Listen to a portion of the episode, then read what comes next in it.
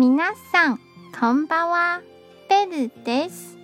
台湾の常識語を紹介しています。今日の言葉はこちらです。幸福を得るということは、すべてが完璧になることではありません。それは不完全なことをもう気にしないと決めることです。これが少しでも明日への力になれば嬉しいです。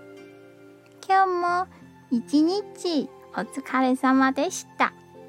ゆっくりお休みくださいね。